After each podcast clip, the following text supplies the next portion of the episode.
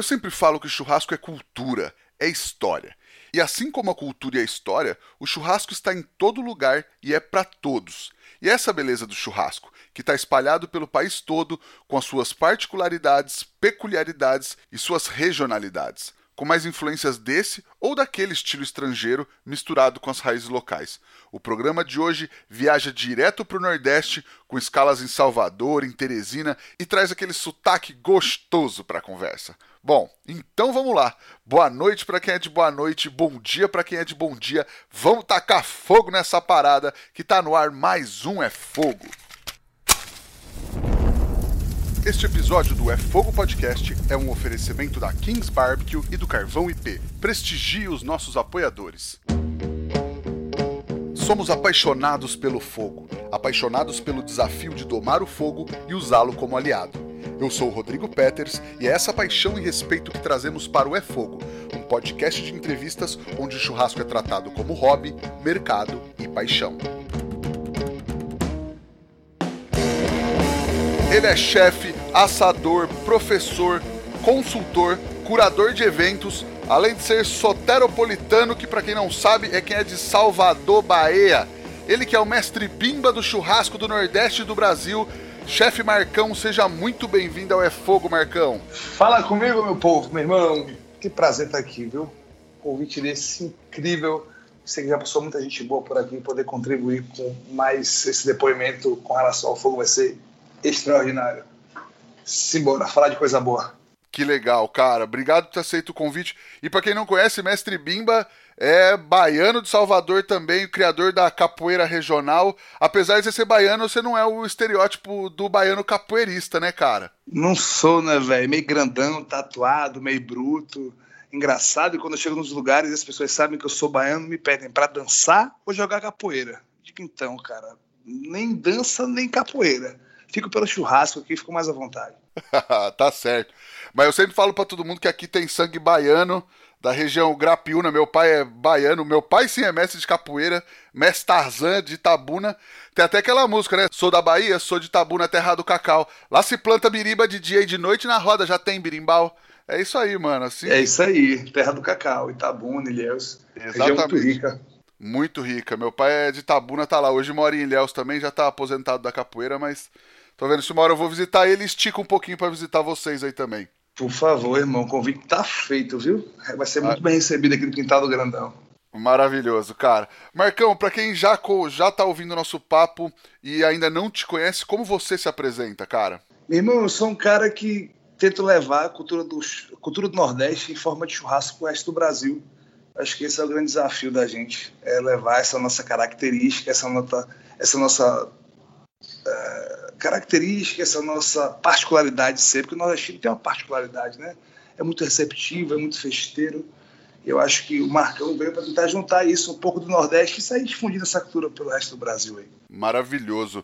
E qual que é a tua relação de vida com a cozinha, cara? Então, engraçado você perguntar isso, porque minha relação de vida com a cozinha, acho que com boa parte das pessoas, não foi algo no início, não era vocação, era necessidade é, a gente passou por um problema financeiro grande na época, e eu lembro que eu cheguei minha mãe e disse: Mãe, a única coisa que as pessoas não deixam de fazer na vida é comer. Elas comem acima de qualquer coisa, elas precisam comer e beber. E se elas precisam comer, a gente pode vender. E assim começou a minha relação com a gastronomia, isso em 2010, 9, 10 por aí. De lá para cá eu venho dedicado realmente à culinária de fogo na sua totalidade, tentando trazer o convencional para a brasa, o não convencional para a brasa e acaba por entregar um produto bem legal, diferente de tudo que as pessoas estão habituadas, né? essa fusão da culinária de fogo, de origem, até porque o nordestino tem muito disso, né? Essa origem, a gente tem raízes muito fortes e a gente tenta sempre deixar isso muito presente tudo que a gente faz e a comida não poderia ser diferente. Com certeza. Cara, e aí como é que a cozinha virou profissão? Como é que foi essa história? Você falou para sua mãe, ah, vamos abrir um negócio de comida? O que, que vocês começaram a trabalhar naquela época? Na época, a gente começou a. Como minha mãe trabalhava, a antiga empresa da área de construção civil, ela tinha muito contato, a carta de cliente muito grande, de vender comida para construtoras, que foi que realmente deu, a, deu equilibrada as coisas na época. E a gente começou dessa forma. E profissionalmente foi quando eu entendi que eu vendia muita comida e ganhava pouco dinheiro. E aquilo ficava assim, mas não pode, não posso vender tanta comida e ficar sobrado. Foi quando eu entendi que eu precisava me profissionalizar e busquei a primeira turma em gastronomia teve na Bahia, foi que eu fiz, 2010. Legal. Legal. E o churrasco veio como, cara? Não me encontrei. Terminei o curso e fui estagiar em alguns lugares. E a comida que eu tinha prazer de fazer, eu não encontrava em nenhum daqueles lugares, né? Porque assim, o churrasco tem um, tem um lance de afeto que é incrível. Né? Involuntariamente, o churrasco é algo afetivo. Te remete a momentos da sua infância, a momentos de sua vida. E, e geralmente momentos felizes.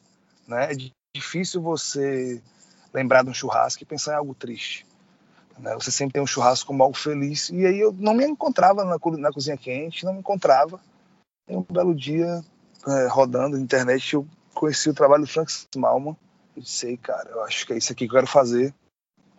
E assim comecei esse estudo diário, né? Realmente foi um estudo diário, aquela conversa, fui forjado no fogo, porque aprendi isso. E acabei por pegar o que eu aprendi de cozinha quente, que eu não me identificava com aquilo, aos moldes que era, e converti isso para culinária de fogo. Eu acho que isso foi, foi um encontro muito feliz, sabe? Da gente conseguir fazer isso, apresentar isso aqui no Nordeste, sobretudo pela carência que o Nordeste tem de, de um delay natural que o Nordeste tem para o resto do país. E a gente conseguiu fazer isso aqui e os resultados, graças a Deus, têm sido os melhores possíveis. E foi mais ou menos assim que, que Marcão nasceu. Né? A culinária de fogo entrou em minha vida em 2011, mais ou menos no meio do curso. E aí tudo que eu fazia, professora, mas você só quer saber de carvão? digo, então, professor, eu acho que isso transforma a vida das pessoas. Como assim? Eu digo, a primeira grande evolução da humanidade foi o domínio do homem sobre o fogo. Né? É, tudo parte disso. E aí meio que a culinária, a alta gastronomia meio que se distanciou de sua origem, a gente conseguiu aproximar. E foi assim, foi nessa linha que a gente desenvolveu nosso trabalho e vem tocando até hoje. Legal, legal. Cara, tem diferença do churrasco que se faz na, na Bahia, no Nordeste, para o que se faz no Sudeste, no Centro-Oeste ou no Sul, por exemplo? Então, é, eu não vou dizer que existem diferenças, até porque os cortes, hoje, a gente já tem uma grande variedade, não só de tipos de cortes, como de qualidade de animais. Eu acho que o que diferencia um pouco o nordestino é o formato da execução do churrasco, né? Aquele ritual, tem algumas coisas que são bem características nossas, por exemplo, farofa d'água, vinagrete, uma farinhazinha bem torrada, uma farofinha bem torrada. Para o nordestino, é, churrasco sem isso é, é meio estranho. Para o nordestino é meio estranho, né? Essa cultura de você ter, por exemplo, você fazendo a churrascada que você tem proteínas e você tem acompanhamentos veganos.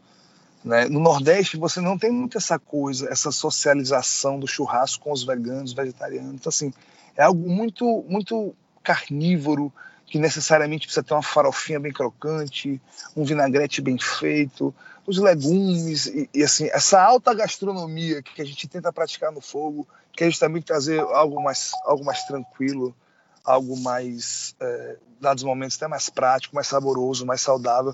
O nordestino tem um pouco de, de, de, dúvida com relação a isso, né? Pô, é, é, é, é saudosismo, né? É história sempre foi aquela picanha, ou era nacional ou era importada, não se tinha classificação de, de, animais ainda naquela época, pelo menos no Brasil não, era algo muito raso ainda. Então você tinha aquele picanha nacional, farofa e vinagrete. Isso é uma coisa que é presente na vida do nordestino. Churrasco nordestino precisa ter uma farofinha e vinagrete, ainda que não tenha nada a mais. Isso pode se tratar de um aguil, de um angus, de um nelore, qualquer que seja o churrasco, qualquer que seja a função desse churrasco, o objetivo dele tem que ter farofa e vinagrete. Aí você tem, o nordestino tem um amor muito grande à carne do sol, a nossa carne do sol que tem uma, uma característica muito nossa, né? Até pelo formato de cura e a forma que é tratada a carne do sol aqui, sobretudo em alguns lugares mais característicos de história com a carne do sol. Então você tem realmente uma particularidade, uso, uso a quantidade grande de uso de manteiga da terra, queijo coalho. Então você tem realmente assim no, no sabor de churrasco nordeste uma assinatura muito forte do nordeste. Legal. E aí, como é que você começou a trabalhar nessa área? Tem mais dificuldades por ser no Nordeste de trabalhar com churrasco, com comida de fogo?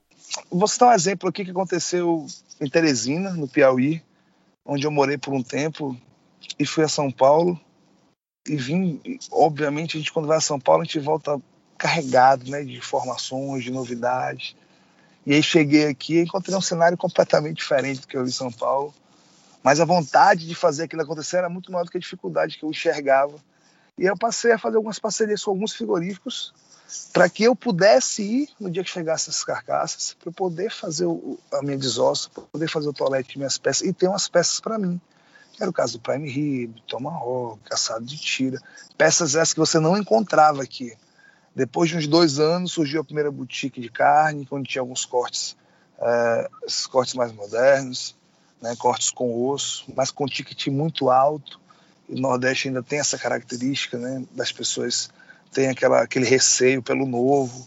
E a gente fez um formato, a gente desconstruiu essa ideia da carne cara, se tratando de um quilo, e a gente fez um formato de negócio, formato de espetinho, usando essas carnes nobres, usando as boas carnes, com um ticket bacana, a gente conseguia rentabilizar bem.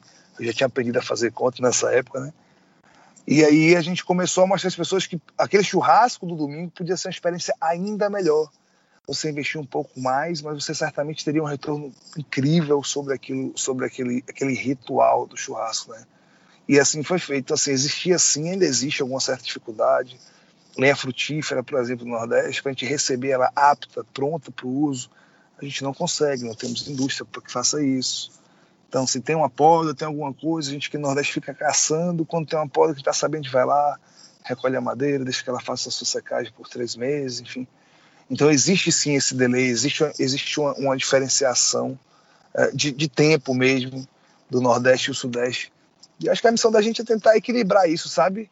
É, com, com muitos amigos que a gente tem no Sul e no Sudeste, a gente acaba por ter uma troca muito valiosa com todos eles. E a gente consegue trazer isso para dentro da nossa escola e vem difundindo essa cultura aí ao longo já de quatro anos, bem nichado mesmo, muito direcionada à culinária de fogo, seja ela em várias em, em vários momentos da gastronomia o fogo está sempre presente desde massa fresca desde fazer risoto a boas carnes animais inteiros enfim tudo isso está dentro dessa dessa dessa nossa missão com o churrasco no Nordeste né Claro. E esse lance do espetinho, quando você começou, era era restaurante, era eventos? Como que foi esse começo mesmo? Então, irmão, eu entendi que o negócio era bom, porque a margem era incrível, mas entendi também que eu precisava vender no volume. Foi quando surgiu a oportunidade, conheci uma empresária aqui em Teresina, que ela possuía 54 supermercados, salvo engano.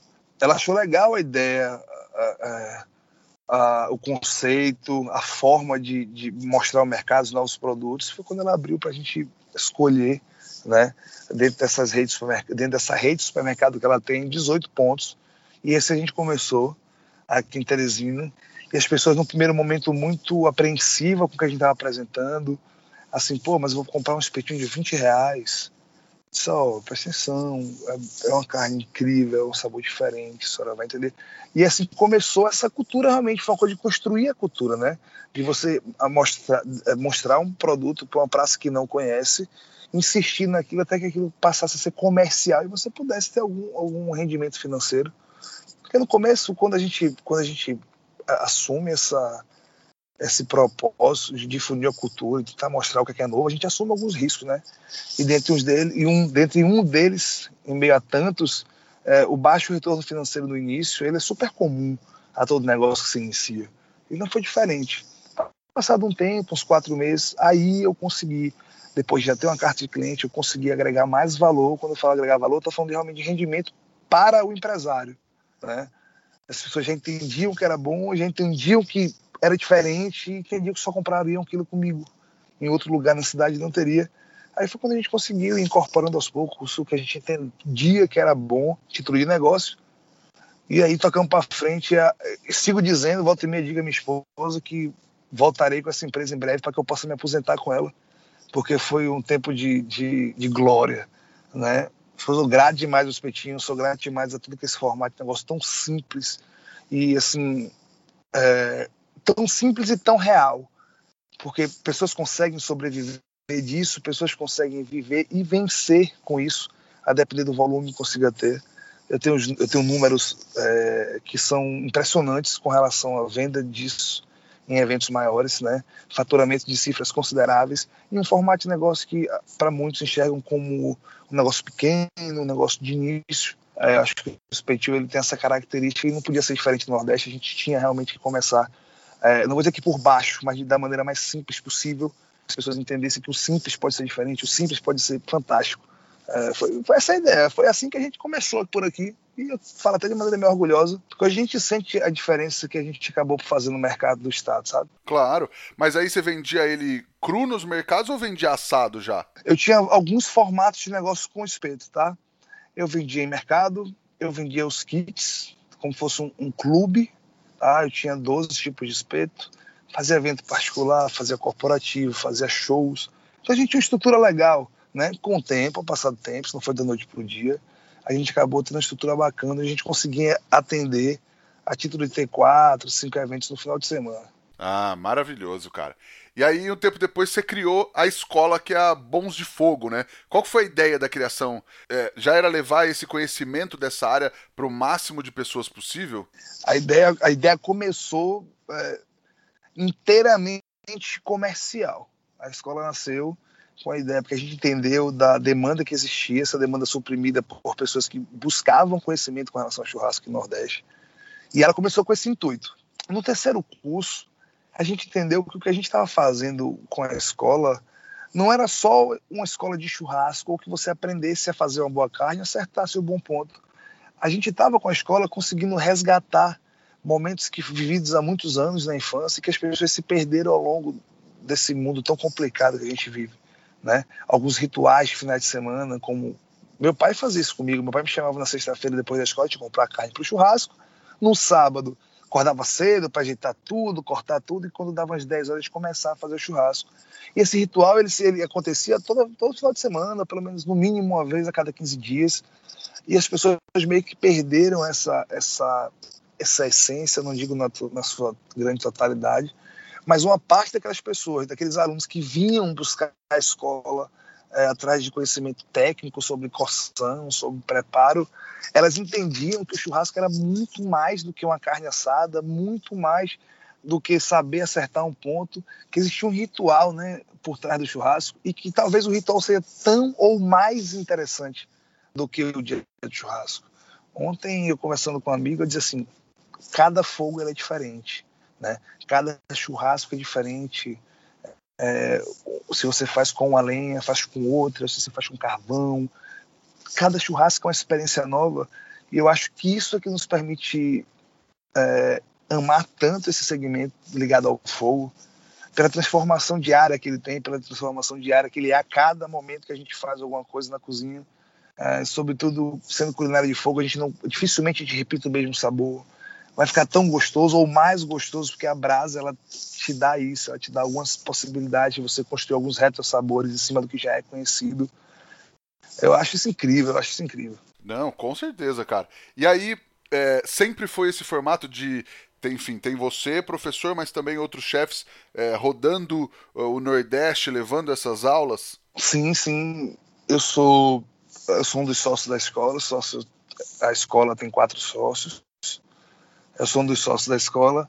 E assim, a gente roda o Nordeste é, difundindo a cultura em módulos distintos, onde ele vai desde o básico ao mais avançado. E quando a gente fala de um curso mais avançado, estou falando sobre gestão de cozinha, estou falando sobre gestão empresarial de restaurante, sobre montagem de operação. É, é, algo mais específico. Então, assim, a gente transita do mais básico, aquelas pessoas que buscam conhecimento apenas para o churrasco, no final de semana com a rapaziada, com a família, desde aquele que sonha empreendeu, de repente já empreende com aquilo. É, a escola tem três pilares que eu acho muito importantes para que as coisas consigam acontecendo da forma que vem acontecendo e a escola ganhando corpo no Nordeste, a família aumentando, mais pessoas chegando para perto. É, eu costumo dizer que existem três tipos de homens felizes no mundo. É o primeiro, o primeiro homem feliz é aquele que não sabe, não pergunta eu classifico esse cara como um cara muito triste, né? Ele vai morrer burro ou simplesmente não vai saber daquilo porque a vaidade não permita, não permite que ele vá em busca daquilo. Então, o cara que não sabe e não pergunta, ele é um cara infeliz. O cara que sabe e não ensina, ele é um cara tão triste quanto que não sabe e não pergunta. E afinal de contas, tem o um conhecimento e não passa adiante. E eu acho que dos três homens, o mais infeliz de todos é o que prega o que não pratica. É, baseado nesses três pilares, a gente busca os professores de nossa escola, sabe? Não é por quantidade de seguidores, não é por quantidade de interação, não é porque o cara é, é, é um showman, não, a ideia não é essa. A ideia é que exista no discurso daquele profissional a coerência com tudo que a gente já falou sobre a escola, com tudo que a gente diz nos cursos, aquela coerência e responsabilidade com o segmento Nordeste. Porque eu não quero só trazer um cara do Sul e do Sudeste, tantos amigos que tenho, só para ele vir ganhar grana da gente aqui e tal. É, existe uma responsabilidade, isso não é obrigação, não é o, profissional não é obrigado, né? Mas depois do curso, essas pessoas todas envolvidas naquele modo, ele passa a fazer parte de uma família, de um grupo, onde tem todos, todos os estados têm um grupo, né? E a gente tem um grupo que são de todos, e onde nesse grupo está também todos os professores. E a responsabilidade que a gente está falando aqui, eu estou falando de um cara que se tem um cara lá do interior da Bahia que tem uma hamburgueriazinha pequena, ele pergunta ao Tadeu, que é um querido, pô, meu irmão, quero aprender a fazer isso, não lembro disso. E o Tadeu de imediato, como to todos os outros professores, a gente é muito feliz com relação a isso. Todos os professores, eles interagem muito, sabe? Eles dão o combustível que nossos alunos precisam para seguir crescendo e desenvolvendo. E eu tenho certeza e muita fé que daqui a um dia o Nordeste vai estar no, no circuito aí e no cenário do churrasco Nordeste, se Deus quiser, no Brasil, né? Ah, sensacional, cara. E o Tadeu, falando dele especificamente, Tadeu é, Tadeu é foda, um cara que pesquisa pra caramba. Grande abraço pro Tadeu, né? Não, Tadeu, Tadeu é legal. É incrível, é incrível. É cara teve em Salvador com a gente esse ano já. Fizemos um curso, um sucesso o curso dele, pelo óbvio, né? Um profissional com muito conteúdo. Então é muito rico um curso com, com, com ele, com o Salomão. Nossa, tanta gente boa, Verso Marcel, tanta gente boa que fica perto da gente. Então, assim, é muito rico pela quantidade de conteúdo e, e por esse, ainda baseando nos três pilares da escola, eu entendo que esses caras são coerentes com o que dizem, com o que praticam, com o que pregam. E assim, a gente é muito feliz por ter essas pessoas perto da gente, né? E a gente perto deles. E tentando aqui de maneira, de maneira singela, mas muito dedicada, transformar esse cenário e de repente daqui a um tempo colocar aí o nosso Nordeste no circuito, né? Ah, com certeza, cara. E aí veio escola e depois também sempre teve na sua vida muita consultoria, curadoria de eventos rolando por aí também, né?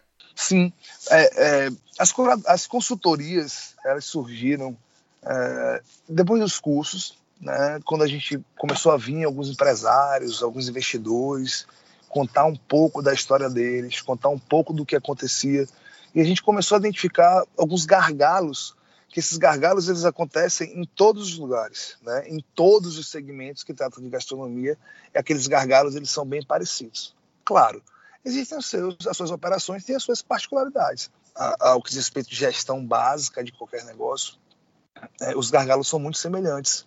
É um controle ruim de estoque, uma equipe não motivada, ausência de ficha técnica, ausência de precificação correta, enfim, uma série de coisas. E com isso foi surgindo as oportunidades, as demandas foram surgindo, a gente tentando é, individualmente cumprir com todos esses compromissos afirmados antes, e hoje a gente está, graças a Deus, em um momento em que a gente hoje já monta uma empresa, né? Essa, essa empresa ela já está sendo constituída, então a gente já tem algumas consultorias para no Brasil. E o engraçado de tudo isso é que todas as pessoas envolvidas nessa empresa de gastronomia, elas fazem parte dos bons de fogo e que de alguma forma tinham aquela expertise que se fazia necessário para que uma gestão é, de qualquer que seja ela no segmento gastronômico pudesse funcionar bem.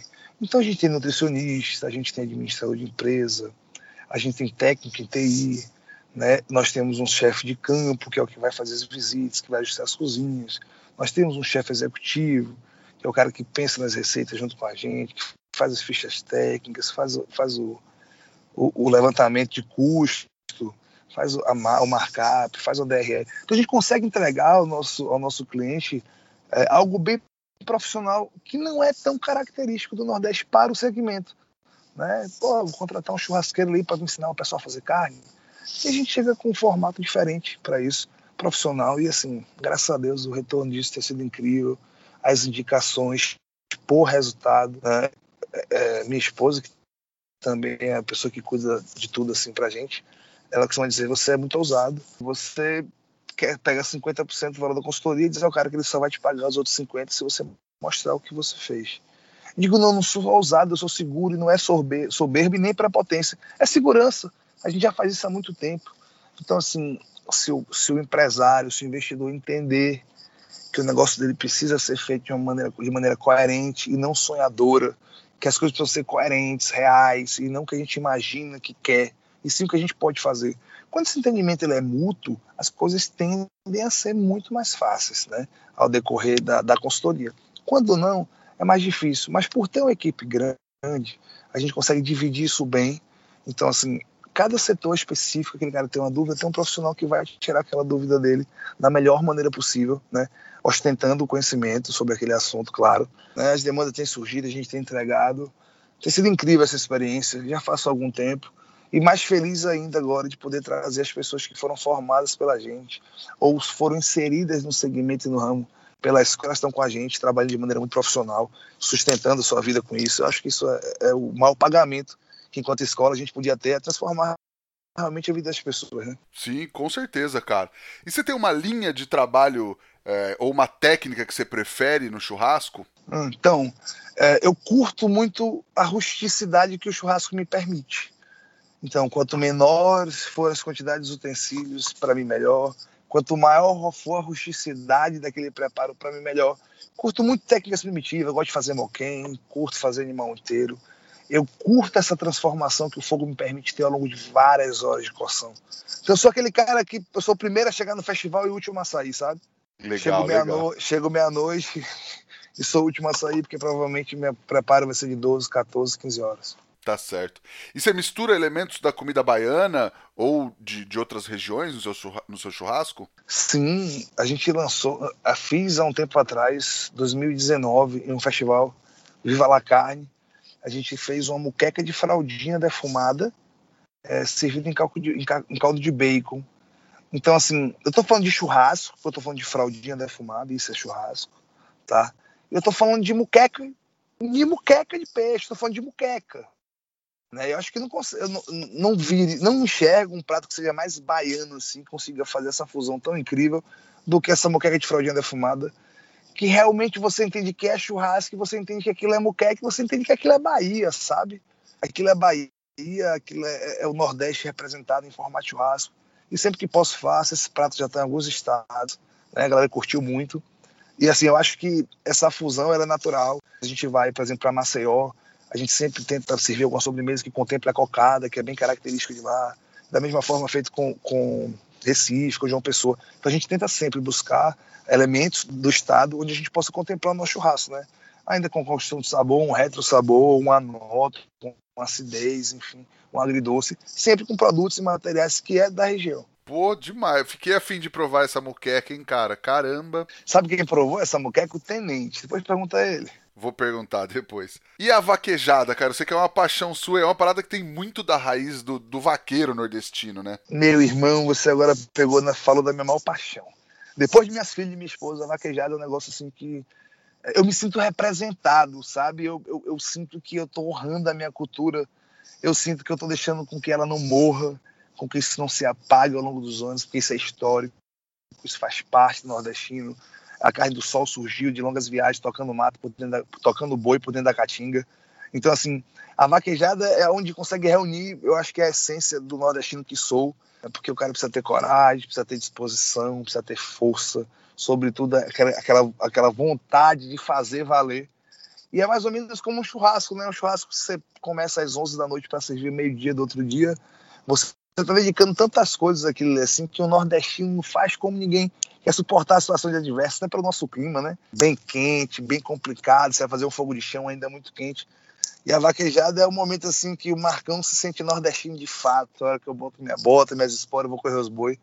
Eu digo assim, bom, o Marcão cozinheiro é Marcão vaqueiro, é nordestino mesmo. Eu só sei porque eu gosto, tenho muito orgulho de ser tudo isso. É, a gente correndo boi, do lado sempre tem uma costelinha, um carneiro, um churrasquinho ali do lado. Eu acho que é o momento onde eu consigo me sentir ainda mais nordestino, dizer assim, leva a cultura do Nordeste adiante, leva a cultura do churrasco adiante aqui no Nordeste. E eu fico feliz é o momento assim, é o auge da minha felicidade é quando eu tô correndo boi fazendo churrasco ali, pronto, zerei a vida, tá tudo certo.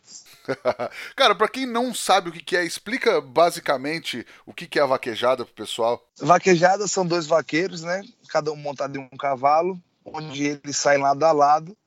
O objetivo é derrubar o boi em duas faixas meridionais que você tem ao término de 90, de 90 a 120 metros, você tem uma pista e lá você tem duas faixas, né, horizontais, onde você tem que colocar o boi, o bovino, ele tem que cair ali dentro para poder valer. E aí você vai botando, vai acertando, quem acerta volta, quem erra vai para casa, e é incrível. É muita força. Tem hora que sai um boi de 12 arroba, tem hora que sai de 18, tem hora que sai de 25. É um grande surpresa. Você encosta ali, não sabe o que vai sair, tem que fazer valer. A vaquejada é diferente. E você vai para derrubar mesmo, não é para assistir? Não, eu vou é para botar a boi no chão. tá certo, cara. Maravilhoso. Marcão, nós estamos com uma sessão nova aqui no É Fogo, que é um oferecimento da Kings Barbecue, que é a reação do Maillard. Que é a reação é a cara dele que ele faz vendo você falar besteira, você que tá às vezes fala besteira aí usando o nome dele. Hoje nós vamos falar justamente sobre a reação de Maillard em si. Muita gente fala que a reação é, sei lá, a carne, que é uma reação química da crosta da carne. Na verdade, esse médico francês, que é o Louis Camille Maillard, observou essas que são centenas de reações que acontecem entre os aminoácidos e os açúcares da carne quando aquecidos, que geram cor, aroma e textura e são responsáveis por grande parte do sabor do seu churrasco. Não é simplesmente a caramelização da carne, beleza? Então é isso aí. Esse é o fato porque ciência não é opinião, é fato sabendo do fato. Você faz o que você quiser com o seu churrasco. Mas o importante é a gente saber o que a gente está fazendo e por que, que a gente está fazendo as coisas. Esse conteúdo é baseado no conteúdo criado pelo Roberto Bocabello, que é o nosso cientista estudioso da carne, e é trazido para vocês com oferecimento sempre da Kings Barbecue. E a gente vai seguir aqui sempre compartilhando conhecimento, que é o que você faz aí na escola, tá sempre aí, inclusive levando a galera para compartilhar conhecimento para todo mundo, né, Marcão? Sim, sim. Inclusive, o Bocabelo deve ser um dos próximos convidados a estar tá vindo fazer uns cursos aqui no Nordeste com a gente. Tem feito um trabalho incrível, desmistificando muita coisa, quebrando muitos paradigmas. E, assim, realmente tem sido um trabalho muito enriquecedor para o cenário nacional. Para o Nordeste aqui também, porque a gente vem acompanhando tudo isso de perto.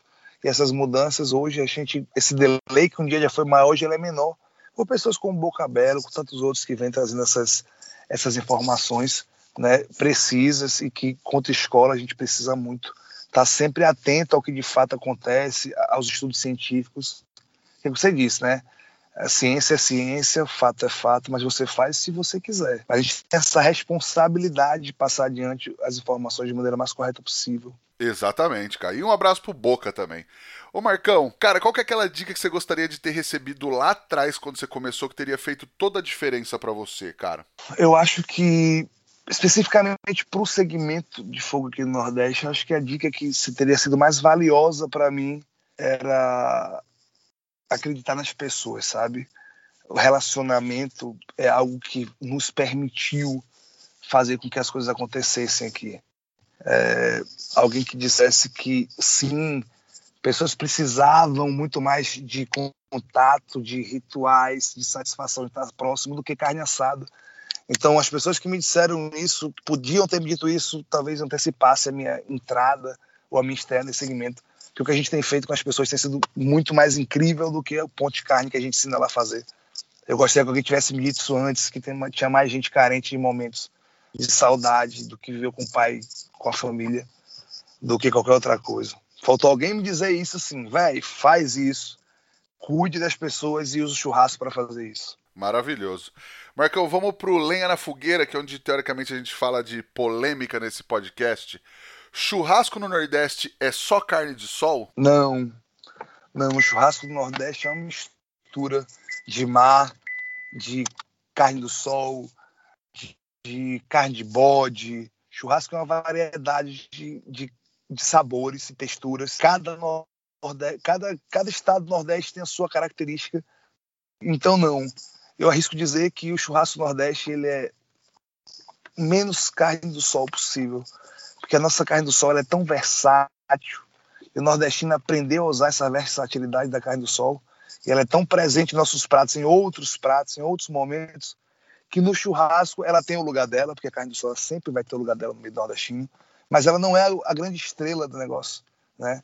A grande estrela do negócio vai seguir sendo mesmo aquela velha e boa picanha clássica, um churrasco nordestino que não tem picanha, é só carne assada. tá certo, cara. E agora aquela nossa pergunta de um milhão de reais, Marcão. O que o fogo significa para você, cara? Fogo significa quem eu sou hoje e não trato isso surfando a onda do, do modismo, do que é hoje muito presente. Isso acompanha, me acompanha desde 2010, 2011. O fogo faz parte de minha vida todos os dias, né? Meus amigos, os principais, os mais verdadeiros foram construídos ao redor do fogo e eles ficaram, porque o fogo tem essa característica de unir. Então, o fogo representa a melhor parte da minha vida, quando eu consegui viver sem precisar me chatear ou ter que trabalhar um único dia, porque o que eu fazia era o que mais me dava prazer de fazer. Maravilhoso. E tem uma receita, uma dica, um truque para passar para a galera que ouve a gente, Marcão? Tem, eu vou, vou dar um truque, uma dica que é bem, bem bacana e poucas pessoas sabem. Os profissionais sim, eles têm esse conhecimento, mas a galera que curte o churrasco do dia a dia não tem é, com relação à cinza, né? É, o que a cinza representa no bom churrasco, aquele controle de temperatura, aquela, aquela segurança de que não vai haver uma combustão da gordura em contato com sua brasa. A cinza segura muito bem. Então a dica que eu dou é não joguem a cinza de vocês fora, guardem a quantidade dela. Para quando o seu braseiro tiver realmente assim aquela coisa louca, você joga um pouquinho de cinza que ele vai dar uma acalmada você vai poder tocar churrasco de maneira mais confortável e com calor mais controlado. Tá certo. E eu, cara, eu vou aproveitar para dar uma dica também. Às vezes a galera trabalha comercialmente com churrasco e com brasa.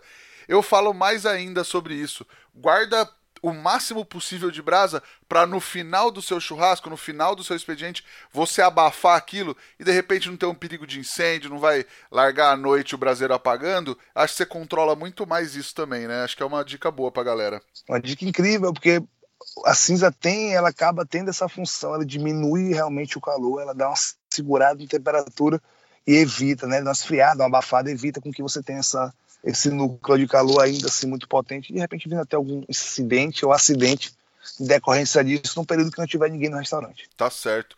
Cara, e tem alguma coisa para indicar pra galera assistir, ler ou visitar? Eu, eu tenho uma obrigação de fazer isso. Primeiro que ele é um querido, segundo que eu já recebi meu livro e tá incrível, é, é um livro do Caribé, que é do Moquim ao Pit Smoking. Você já recebeu? Irmão, o Caribé é um querido, né? Tive com o Beethoven esse dia, Beethoven te mostrar um negócio, peguei e tomei pra mim. Digo, dá pra mim isso aqui, Beethoven.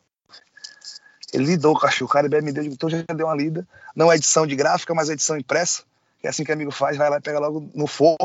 E assim, eu acho que vai ser um grande, um grande marco esse livro do Caribé, porque ele consegue resgatar, ele ele faz um de culturas ancestrais até os dias atuais, onde a gente entende que no final de tudo a gente está sempre muito próximo, né? Ainda que essa distância de centenas de anos, quando a gente entende hoje que tudo é muito relacionado, é, a gente consegue fazer. Acho que ele foi muito feliz com esse livro. Então, que tiver a oportunidade de passar a mão, dar uma olhada, já conversei bastante com ele a respeito. É um livro incrível, conta a história, essa nossa história, a nossa visão e o que, o que nos fez chegar onde, a gente, onde chegamos. É, eu acho que essa construção, essa linha do tempo é incrível. Com certeza. Hoje a gente está gravando dia 13 de julho, né? Se eu não me engano, acho que o lançamento vai ser no dia 15 de julho. Quando a galera ouvir esse podcast, ele já vai ser lançado. Mas entra lá, Caribé, arroba CaribéBBQ, dá uma olhada, porque esse livro vai ser fantástico. Eu tô esperando que eu vou trombar com ele no curso da Kings no fim do mês. Já vou pegar o meu exemplar, porque, cara, esse livro vai ser histórico mesmo. Eu, eu, eu, aposto muito nisso. E o Caribé é um cara incrível, de uma humildade assim incrível, de uma acessibilidade impressionante. E é isso, né? Acho que o fogo é bem representado pelo Caribé. Acho que essa é a cultura, acho que é dessa forma que deve agir mesmo. Buscar trazer informação, dar munição para essa galera que está chegando agora. E de repente, quem sabe, dentro de algum pouco tempo, a gente vai estar no cenário, por que não mundial, com muita qualidade no que a gente vem fazendo por conhecimento, né? Com certeza. Inclusive, quem quiser conhecer mais a história do Caribé, do Beethoven que você citou aí, do Boca, do Tenente, do, do Salomão, do Tadeu que a gente falou, todos têm episódios, têm entrevistas aqui no podcast, então dá pra, dá pra ouvir todo mundo aí. Marcão, cara, quem quiser te encontrar, encontrar escola na internet, na rede social, por onde te procura? Vamos, irmão. O meu Instagram é chef.marcão, é o meu Instagram. O Instagram da a escola é arroba bons de fogo. E aí você vai entender tudo que a gente faz, aí, espírito familiar, como a gente tenta simplificar a gastronomia e trazer as pessoas que não têm tantas habilidades para próximo que é daí que a gente começa a construir uma história, né? Certíssimo, cara. O nosso Instagram é arroba efogopod, o meu é arroba rodrigopeters, underline. Dá aquela força, segue a gente lá, dá uns 5 estrelas na Apple Podcast, dá um follow no Spotify. Mesmo que você não ouça por lá, ajuda bastante o nosso trabalho. Marcão, brigadão, cara. Um prazer falar contigo. Tamo junto mesmo. Eu que agradeço a oportunidade. É, é um projeto que eu, eu ouço todos os podcasts que aqui já tiveram. Sou agraciado por estar participando dele agora agradeço a oportunidade não só da mim, mas tantos outros chefes de poder mostrar o nosso trabalho, de mostrar a nossa cultura, a nossa realidade para tantas pessoas que curtem o segmento, que curtem o que a gente faz, poder dizer que a gente é feliz fazendo o que a gente faz e por isso vocês comentam bem, por isso que a gente consegue entregar também. Porque acho que a essência da culinária de fogo é justamente o afeto, é a gente querer marcar a vida das pessoas com aquele preparo, com aquele momento.